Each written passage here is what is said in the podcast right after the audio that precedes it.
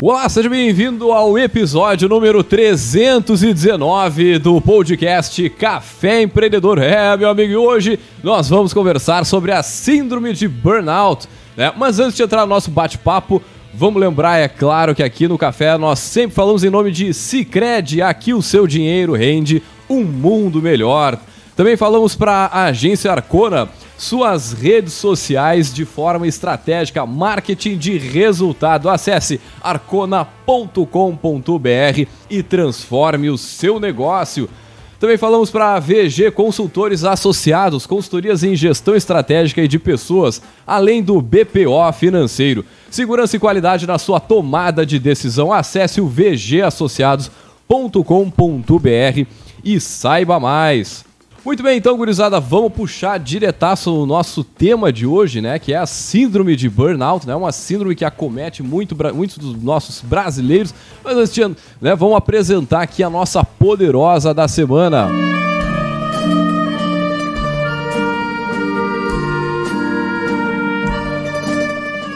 Muito bem, a nossa poderosa é a Ana Laura, ela que é professora do curso de psicologia da UFPEL. Ana Laura, seja muito bem-vinda ao Café Empreendedor. E antes de mais nada, né, nós sempre pedimos aos nossos poderosos para contar um pouquinho da sua trajetória. Seja bem-vinda. Obrigada, obrigada pelo convite.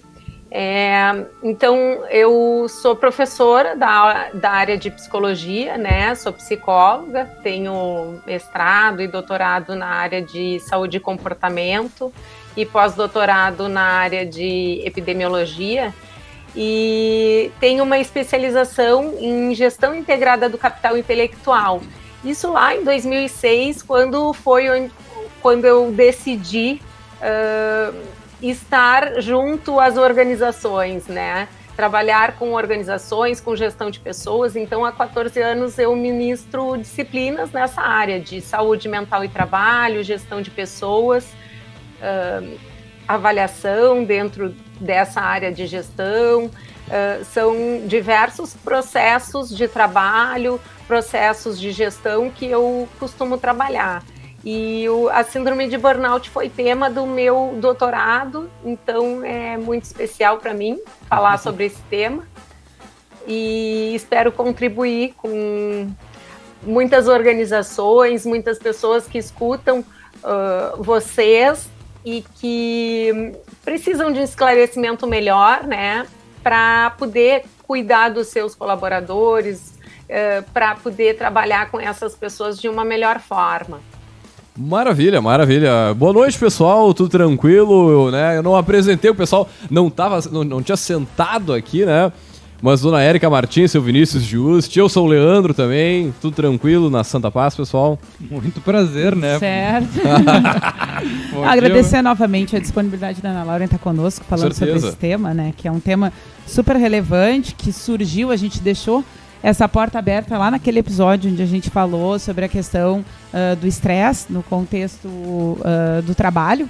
Né? E aí, bom, a, com a Ariane, né, que esteve conosco uhum, fazendo esse bate-papo, e ali a gente chamou atenção, né, abriu uma porta para uma discussão que não termina ali, né? Então a gente fica uh, tentando trazer de novo para a pauta, principalmente por essa questão de final de pandemia e retorno de pandemia, reorganização uh, do formato do trabalho. Acho que tem muita coisa em discussão, né, muita coisa mexendo muito a realidade das organizações uh, que passa por saúde mental.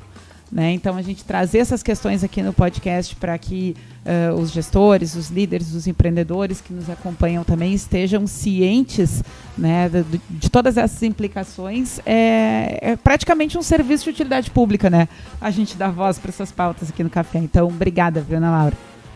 E só para registrar, somos oriundos do mesmo curso de pós-graduação, também fiz o GICE, né? O nome é uhum. muito bonito, Gestão Integrada do Capital Intelectual, é. É, lá na Fatec Senac. O nome era maravilhoso, mas o conteúdo programático foi bem interessante e acho que tudo contribui, né? E como a Erika colocou, é, cada vez mais se fala em saúde mental, cada vez mais se fala sobre essa preocupação com os colaboradores, com as pessoas. Então deixar a Ana falar um pouquinho para nós aí a respeito de o que, que é, né? Acho que fazer essa introdução do que, que é o, a síndrome de burnout para quem está nos escutando entender de fato lá as primeiras linhas para depois a gente poder se aprofundar um pouquinho mais nessa parte prática aí dentro das empresas, como a gente pode ajudar mais as pessoas.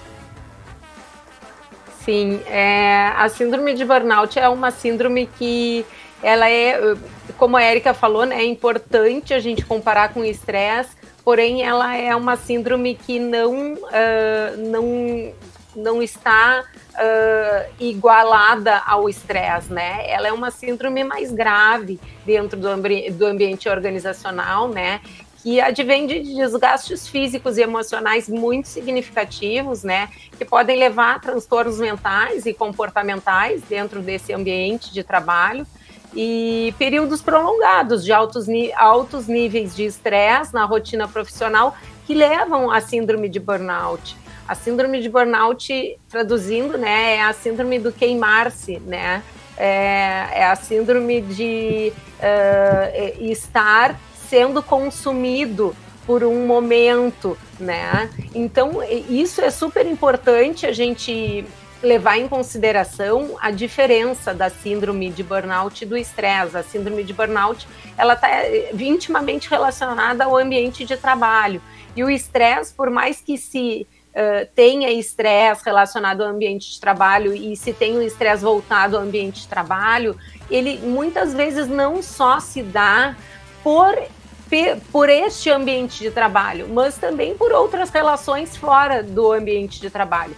Já a síndrome de burnout, ela é uma síndrome que está intimamente ligada a esse ambiente de trabalho, aos altos níveis de exigência e também é uma síndrome multidimensional.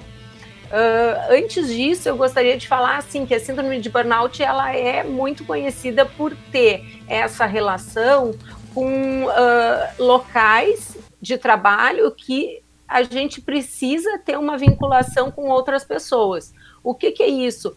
Pessoas que trabalham em locais que se doam para outras pessoas. Então, ela é muito prevalente em escolas, em uh, ambiente de saúde, como todos conhecemos, que é a, a, que as maiores prevalências estão ali, né? Mas também entre policiais, bancários, que são pessoas que trabalham uh, com outras pessoas, voltados às pessoas, né? Uhum. Então, isso é super importante da gente saber. E, e, porém a gente vê que a síndrome de burnout ela tem sido diagnosticada em outras categorias também, em outras profissões que cada vez mais uh, tem uma, uma relação com outras pessoas e até mesmo as relações de trabalho, não é?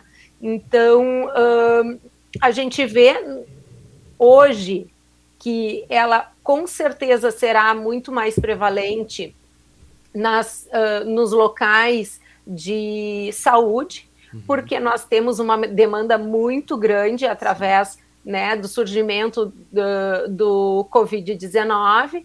Então, uh, e hoje nós estamos num período uh, que a pandemia está mais amena, porém não terminou, e temos que contar com isso dentro dos ambientes de trabalho. Então, não só no ambiente de saúde, mas também temos que preparar as pessoas para lidar com isso em ambientes que não são de saúde.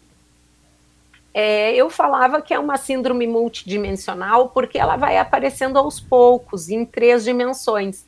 Então, assim, nós temos essa síndrome que ela precisa ser caracterizada através de uma exaustão emocional, que é a primeira coisa que acontece, né? Como uma tensão emocional, uma sensação de esgotamento, de falta de energia para o trabalho, sempre voltada para o trabalho, né?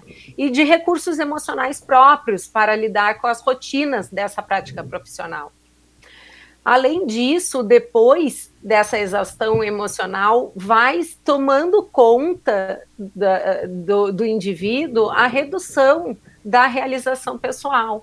Essa realização pessoal é o sentimento de satisfação de estar naquele ambiente de trabalho. E aí, com essa baixa de uh, uma realização pessoal, nós temos então uma insatisfação com o trabalho, a pessoa começa a se sentir incapaz, insuficiente, desmotivada, com baixa autoestima. Então, esse é o segundo passo para a implantação né, dessa síndrome.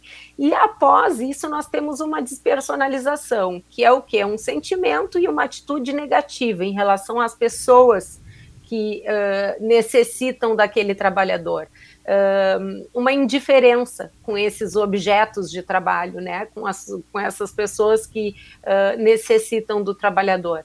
Então, é uma síndrome extremamente importante e extremamente importante a gente fazer um diagnóstico, porque é uma síndrome que uh, leva a diversos uh, transtornos mentais após esse contato, né, com, eh, após esse diagnóstico da síndrome, muitas vezes ela é também confundida com depressão, ansiedade, né? Então a gente precisa buscar fatores diferenciais para poder fazer um bom diagnóstico.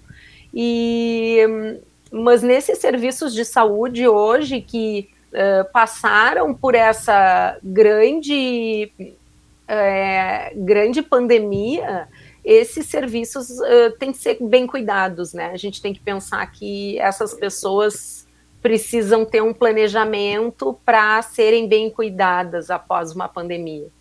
É, eu queria voltar um pouquinho em alguma das coisas né, que tu vinha colocando, Ana. Acho que uh, quando a gente está falando do contexto do trabalho, tem uma questão que é bem uh, relevante, que é o seguinte: uh, para a gente identificar o que está acontecendo, né? Claro que a pessoa vai manifestar comportamentos, vai ter um composto de coisas que vai estar tá, uh, ajudando, digamos assim, a perceber que está havendo algum tipo de sofrimento ali, mas a gente está falando eminentemente de uma coisa que acontece a partir de um autorrelato. Né, como boa parte das questões de saúde mental, que eu acho que uh, isso muitas vezes dependendo da cultura do local de trabalho, se não é uma cultura muito voltada para olhar para as pessoas, para enxergar as pessoas, para valorizar, uh, daqui a pouco pode se levar até um tempo para que se reconheça que de fato ali está acontecendo algum problema. Né, porque pode aparecer que é desídia, pode aparecer que uh, pode parecer uhum. para quem vê de fora uh, que a pessoa está não quero dizer fingindo, embora muitas vezes seja essa a palavra utilizada, né, no, no, nos contextos uh, de trabalho. Bom, ah, uh, cansado eu também tô, por, por que que tu tá assim, né? Então, acho que tem uma, como, como boa parte das condições de saúde mental, tem vários estigmas que acompanham aí, uh, relacionados a, de fato, o ambiente, os pares, os líderes, reconhecerem que ali está acontecendo um sofrimento num nível mais expressivo. Né? Não só uma frustração que a pessoa consiga lidar, como todas as frustrações que a gente tem. Eu acho que essa é uma das questões bem relevantes para os contextos de trabalho para a gente discutir saúde mental, é, é, pensar que boa parte das coisas, quando já estão de fato né, se caracterizando como um transtorno, como uma síndrome, enfim, uh, podem ter ficado para trás na percepção dos pares por se tratar uh, de alguém relatando aquilo que está sentindo. Uhum. Né? Com certeza, e essa aproximação dos líderes dentro das organizações são extremamente importantes, né? Porque as pessoas não podem agir só voltadas para uh, os processos de trabalho, como deve ser feito, né? A gente tem que ter essa visão também da saúde como um todo dentro da organização, né? E existem fatores que são, são predisponentes, né, para que, uh, para que esses indivíduos uh, tenham essa síndrome. Uh, tem alguns autores que mostram que ela está associada ao tempo de trabalho, ao desempenho profissional, ao compromisso com o trabalho reduzido, né? Então, uh, uma pessoa que, pensando na prática, né? A, se a gente está falando de um tempo grande de trabalho, eu já conheço bem essa pessoa que trabalha comigo. Então, se eu conheço bem ela, ela não tinha esse comportamento antes. E aí o compromisso dela fica diminuído com a organização. Bom, alguma coisa está acontecendo. Então, o líder ou os colegas, eles uh, provavelmente vão se dar conta de que alguma coisa está acontecendo com essa pessoa, né? A satisfação com a carreira, muitas vezes as pessoas têm uma satisfação que, que é super importante, e aí daqui a pouco já não estão mais satisfeitos. Então, existem indícios de que essa pessoa ela ela está dando uh, ela está dando alarmes né de que alguma coisa está acontecendo mas as pessoas muitas vezes não veem então é muito importante a gente saber trabalhar com isso aprender enxergar as pessoas dentro da organização como um todo agora estava ouvindo vocês comentando aqui estava fazendo algumas reflexões né? a primeira delas é que do ponto que falou ali da, dos profissionais da saúde e aí me, me chama a atenção nessa, desse esgotamento no, no, geral assim de servidor público. Pelo menos eu tenho essa impressão, posso estar enganado. Uhum. Então, profissionais que trabalham na saúde, professores de escolas é, públicas, pessoas que trabalham é, num, ou que se relacionam muito com outras pessoas. Eu não sei se é, é impressão minha, mas tendem a, a desenvolver mais essa, esse burnout. Né? Eu conversava semana passada com o o CEO da IJA, né, que é uma startup, ele contava, cara, na minha experiência aqui, onde eu aprendi a lidar com a, a questão emocional foi eu, eu, quando eu tinha que fazer o atendimento ao consumidor de uma operadora de celular. Ali, cara, xingaram a minha mãe, vó, assim, gerações antepassadas. Uhum. E, cara, tu vai, né, aprendendo e tal, mas é, tu toma muito, tu passa o dia inteiro tomando porrada. Quem é que liga para uma operadora de celular, faceiro, feliz da vida, né? Aqui falando de, de algumas é, profissões, mas sei lá, essas me chamam mais atenção por, sei lá, talvez lidar com o público, lidar com o público de uma forma. um público um pouco diferente, né? Não, não é o, o habitual no, do nosso dia a dia, assim. É, acho que tem são umas... pessoas com alto grau de contato, né? Uh, interpessoal, digamos assim. É, é, e a Érica falou, falou agora há pouco, né, que são pessoas que têm esse diagnóstico notado lá quando já, a doença já está instaurada, né? Ele nunca é notado nos estágios iniciais. Então, com certeza. Por isso que eu falei assim no, no início que assim é uma, é uma síndrome que a gente vem na literatura a gente vem a gente vê que está relacionada ao ambiente de saúde, aos bancários, aos policiais, aos, aos professores, mas bom, agora a gente tem os call centers, uhum. né?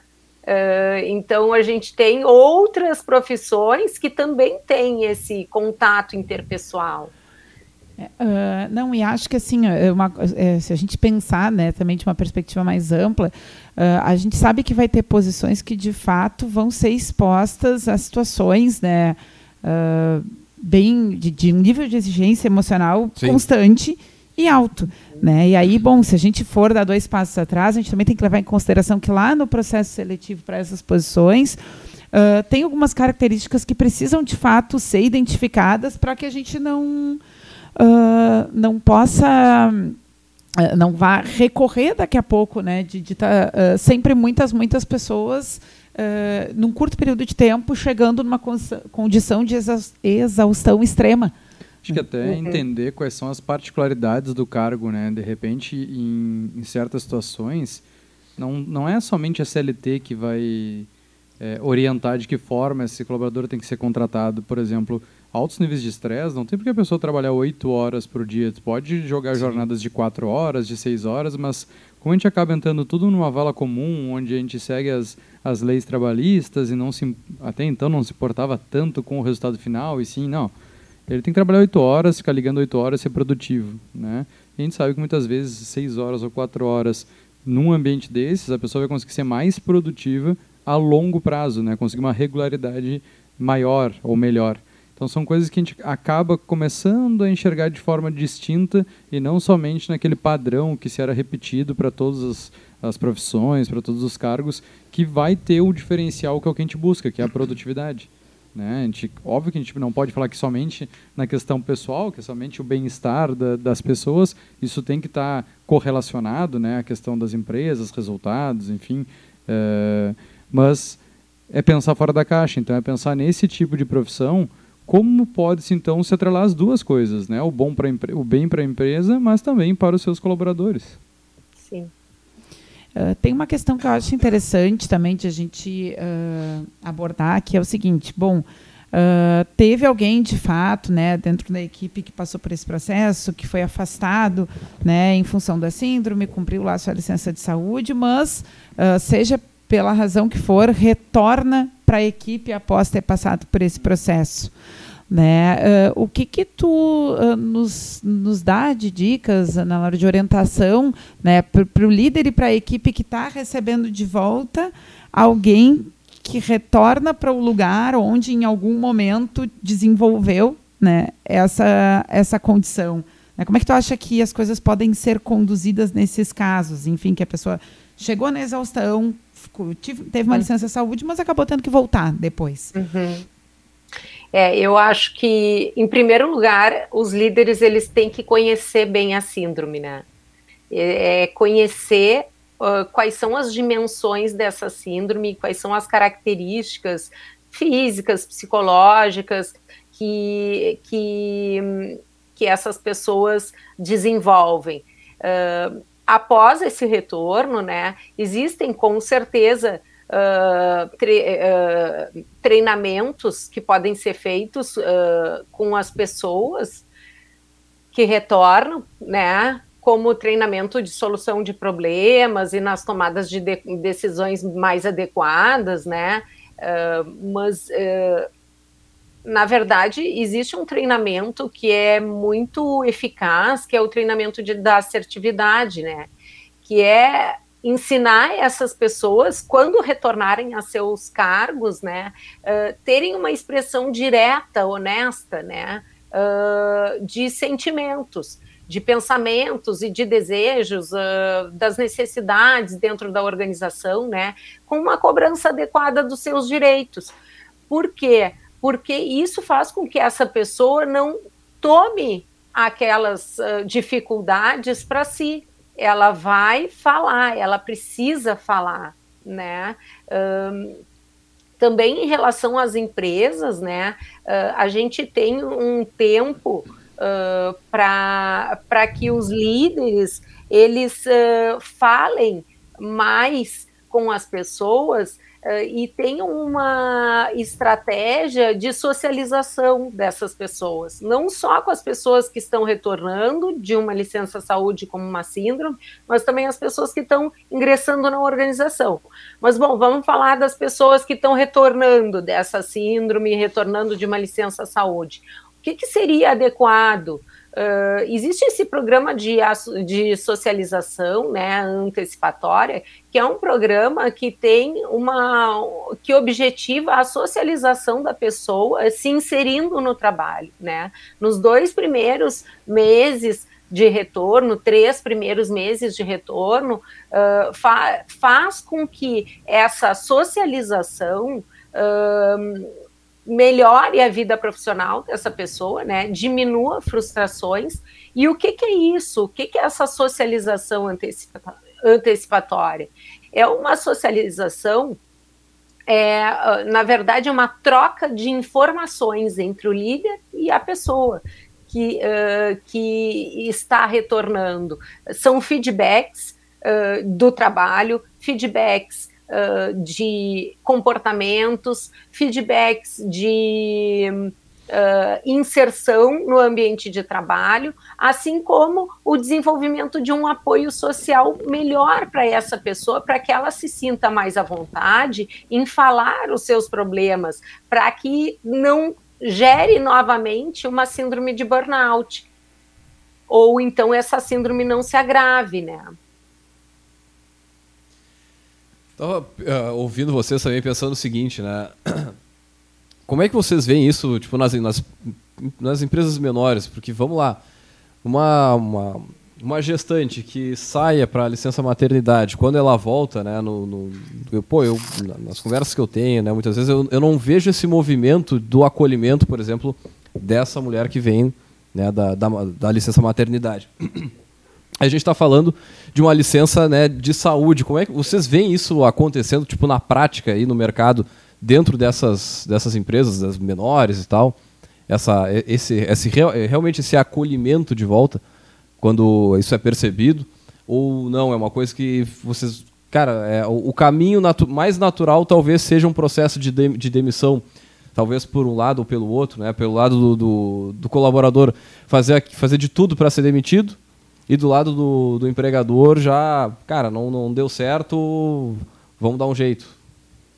Como é que vocês é, veem isso? qualquer afastamento, né, tem muito a ver com não só com as políticas, mas com a cultura em si, né? Do que, que acontece, quais são as regras que regem as relações dentro da, das empresas, né? Porque, ok, vai ter gente que teve afastado e viveu o sétimo céu longe do seu trabalho e quando voltar só vai voltar para ter a certeza de que não quer ficar ali, mas ter gente que vai voltar a fim de ficar, de retomar com necessidades e anseios profissionais e tudo mais. Uh, mas acho que como o empregador recebe, né, é, é muito atravessado por uh, coisas que balizam a cultura daquele negócio.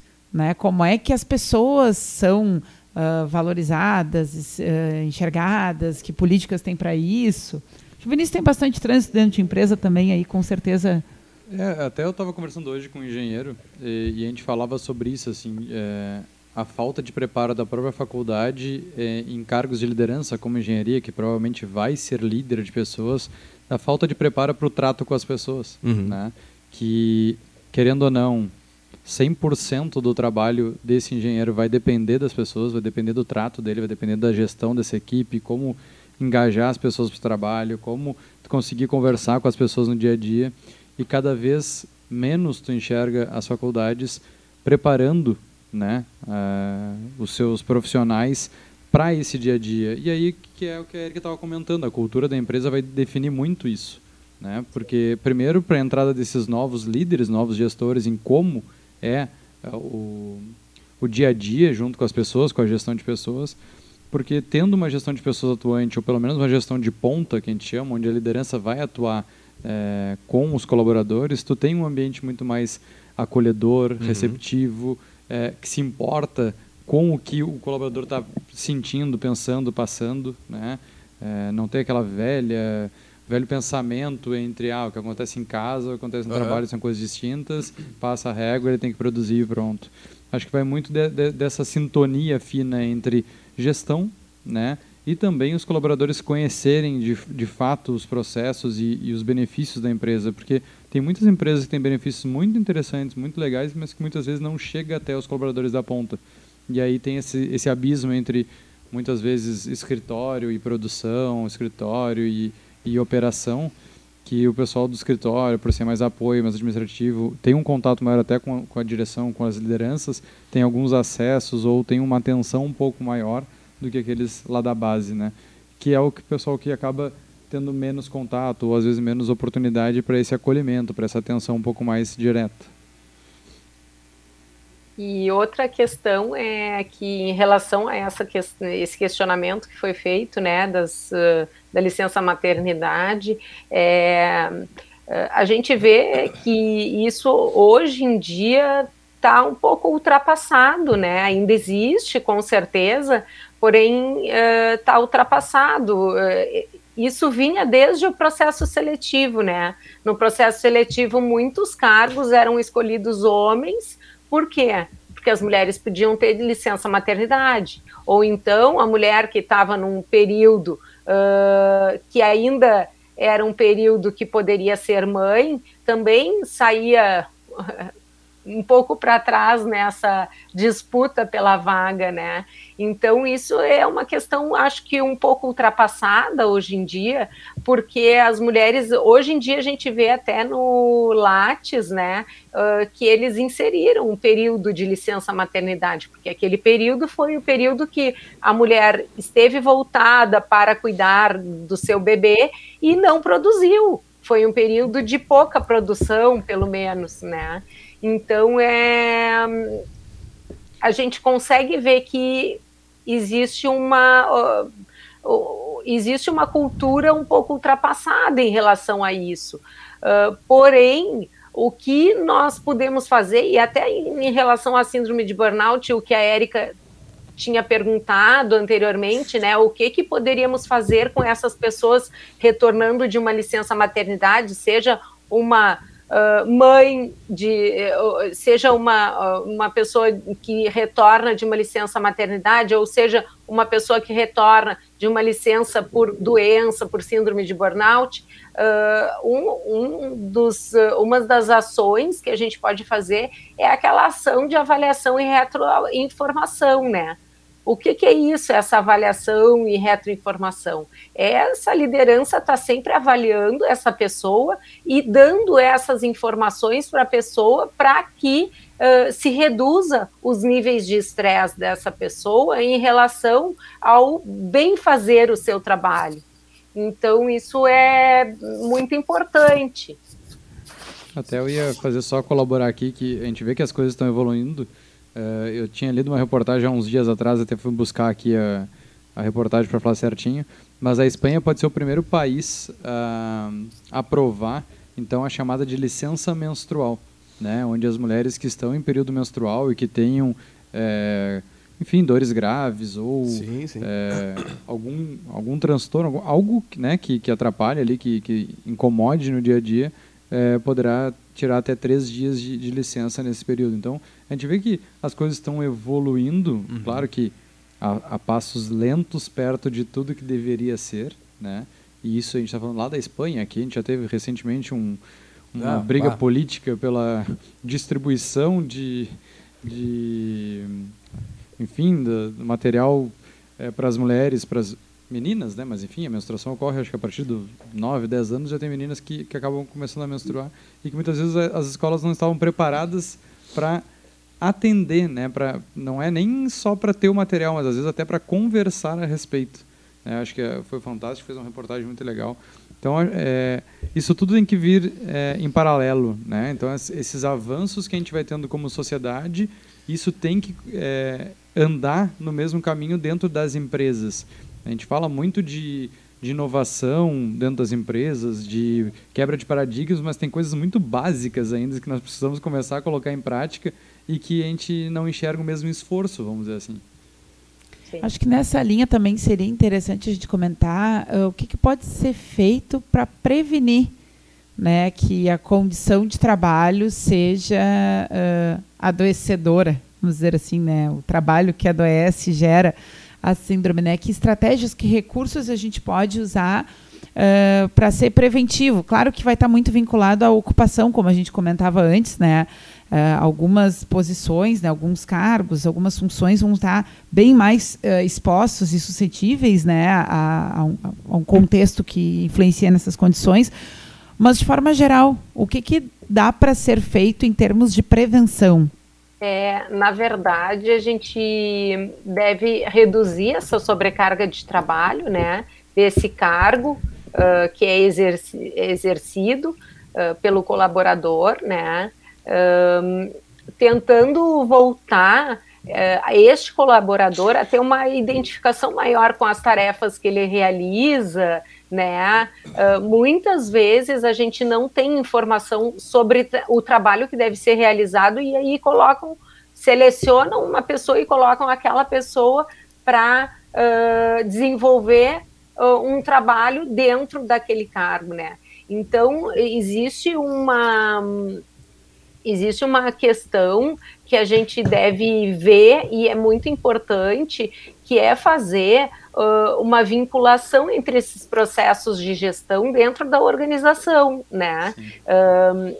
A Érica foi minha aluna, então ela deve lembrar de que eu falava muito nisso, né? De que a gente, que o processo de recrutamento ele estava intimamente ligado à avaliação de desempenho e a avaliação de desempenho intimamente ligada ao treinamento e desenvolvimento, né? Então, e assim a outros processos de gestão. Então, a gente tem que uh, conseguir uh, visualizar a gestão de pessoas como um todo dentro da organização, pensando, né, também uh, numa oportunidade de que o, o, o empregado tenha também uma abertura maior para falar sobre as suas habilidades que são requeridas naquela função e também tem um apoio social maior dentro da organização, seja da chefia, assim como também do, dos colaboradores que trabalham no mesmo setor ou então de outras pessoas. Então, isso sempre vai ser importante dentro da organização, né? Uh, também a gente pode trabalhar com treinamento solução de problemas, que é especificamente uh, super importante nessa síndrome de burnout, e também nas tomadas de decisões mais adequadas, uh, dentro de um quadro de pessoal, dentro de um processo de trabalho, uh, treinar essas habilidades para que essas pessoas tenham uh, tenham melhores um melhor desenvolvimento dentro do, da sua carreira, dentro do seu trabalho, né? É, e acho que também, eventualmente, uh, tem, claro, entre as várias coisas, mas acho que uh, uma, uh, um espaço que ainda pode ser melhor explorado nesse sentido são né, os momentos de avaliação de desempenho. Né, onde, uh, vamos lá, formalmente é o espaço né, para o colaborador se manifestar e dar e receber feedback.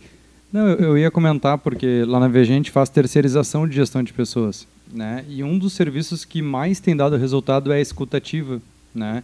De tu colocar um profissional capacitado para escutar os colaboradores, conversar com eles, é, não somente no momento de avaliação, mas no momento que ele possa simplesmente esvaziar o copo.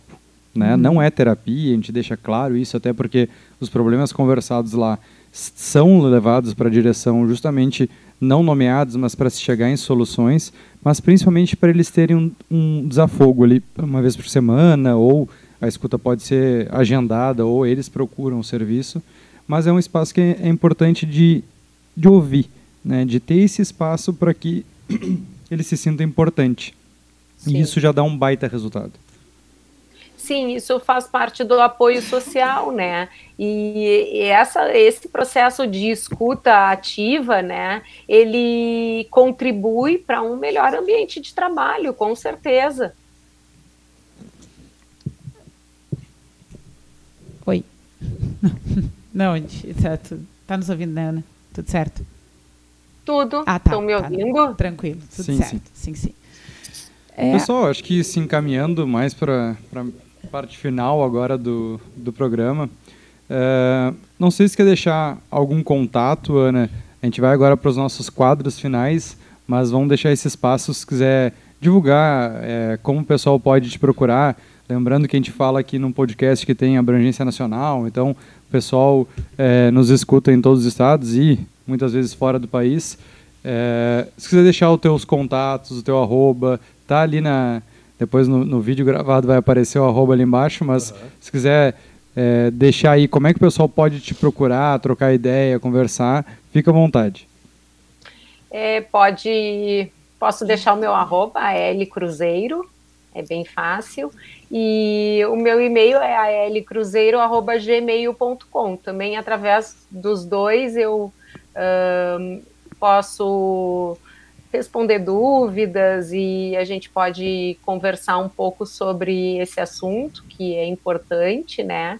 E além de tudo isso que a gente falou, assim, que eu, que eu acho que é importante muitas coisas uh, serem colocadas, é a gente colocar que uh, a gente não, não pode só pensar nas pessoas dentro da organização, das organizações uh, através do conhecimento e das habilidades que elas têm. Hoje em dia, a gente também tem que pensar nas relações uh, como um todo, né, nas relações pessoais, interpessoais, e pensar que essas pessoas também têm que ter um desenvolvimento socioemocional, que muitas vezes dentro das organizações é mais importante do que ter habilidades para o trabalho que ele, que ele realiza.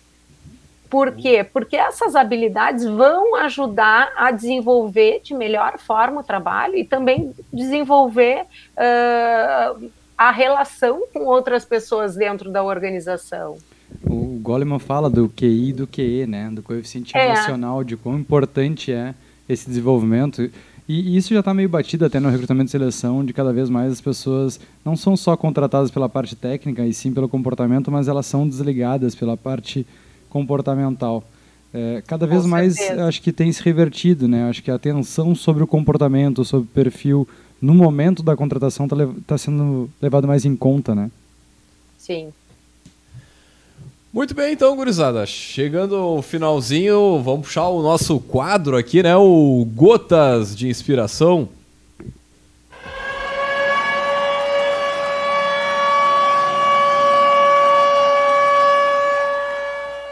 Contratar pessoas notáveis faz sentido enquanto tática, mas não enquanto estratégia.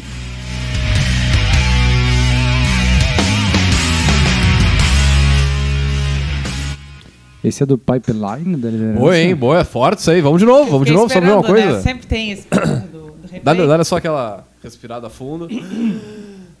Contratar pessoas notáveis faz sentido enquanto tática, mas não enquanto estratégia. Muito bom, muito bom. E vem da nossa estante, pelo jeito. Exatamente. Olha só. Saiu deste livro, né? Maravilha. Uh, tá aqui na tela para quem está nos tá, tá vendo, né? Tela, né? Mas, Mas para quem não está vendo, vivo, né? Mas tá bem. Uh, o livro vai estar tá, né, na, na, postagem durante a semana chamada da estante. Uh, o Pipeline de Liderança é um livro Uh, que traz uma proposta metodológica em estágios né, para desenvolvimento de líderes. Eh, dando uh, um, uma diretriz em etapas de o que, que o líder precisa aprender para ir progredindo enquanto líder, né? Uh, começando em um estágio onde ele precisa aprender a gerenciar a si mesmo, para depois os outros, para depois uh, equipes maiores, para depois outros gestores. Então, uh, ele tem um, um ele é um, uma metodologia em estágios, né, voltada para o desenvolvimento de líderes que parte do princípio que de fato existe muito mais demanda do que oferta de líderes, né, para o mercado, para as organizações e tudo mais.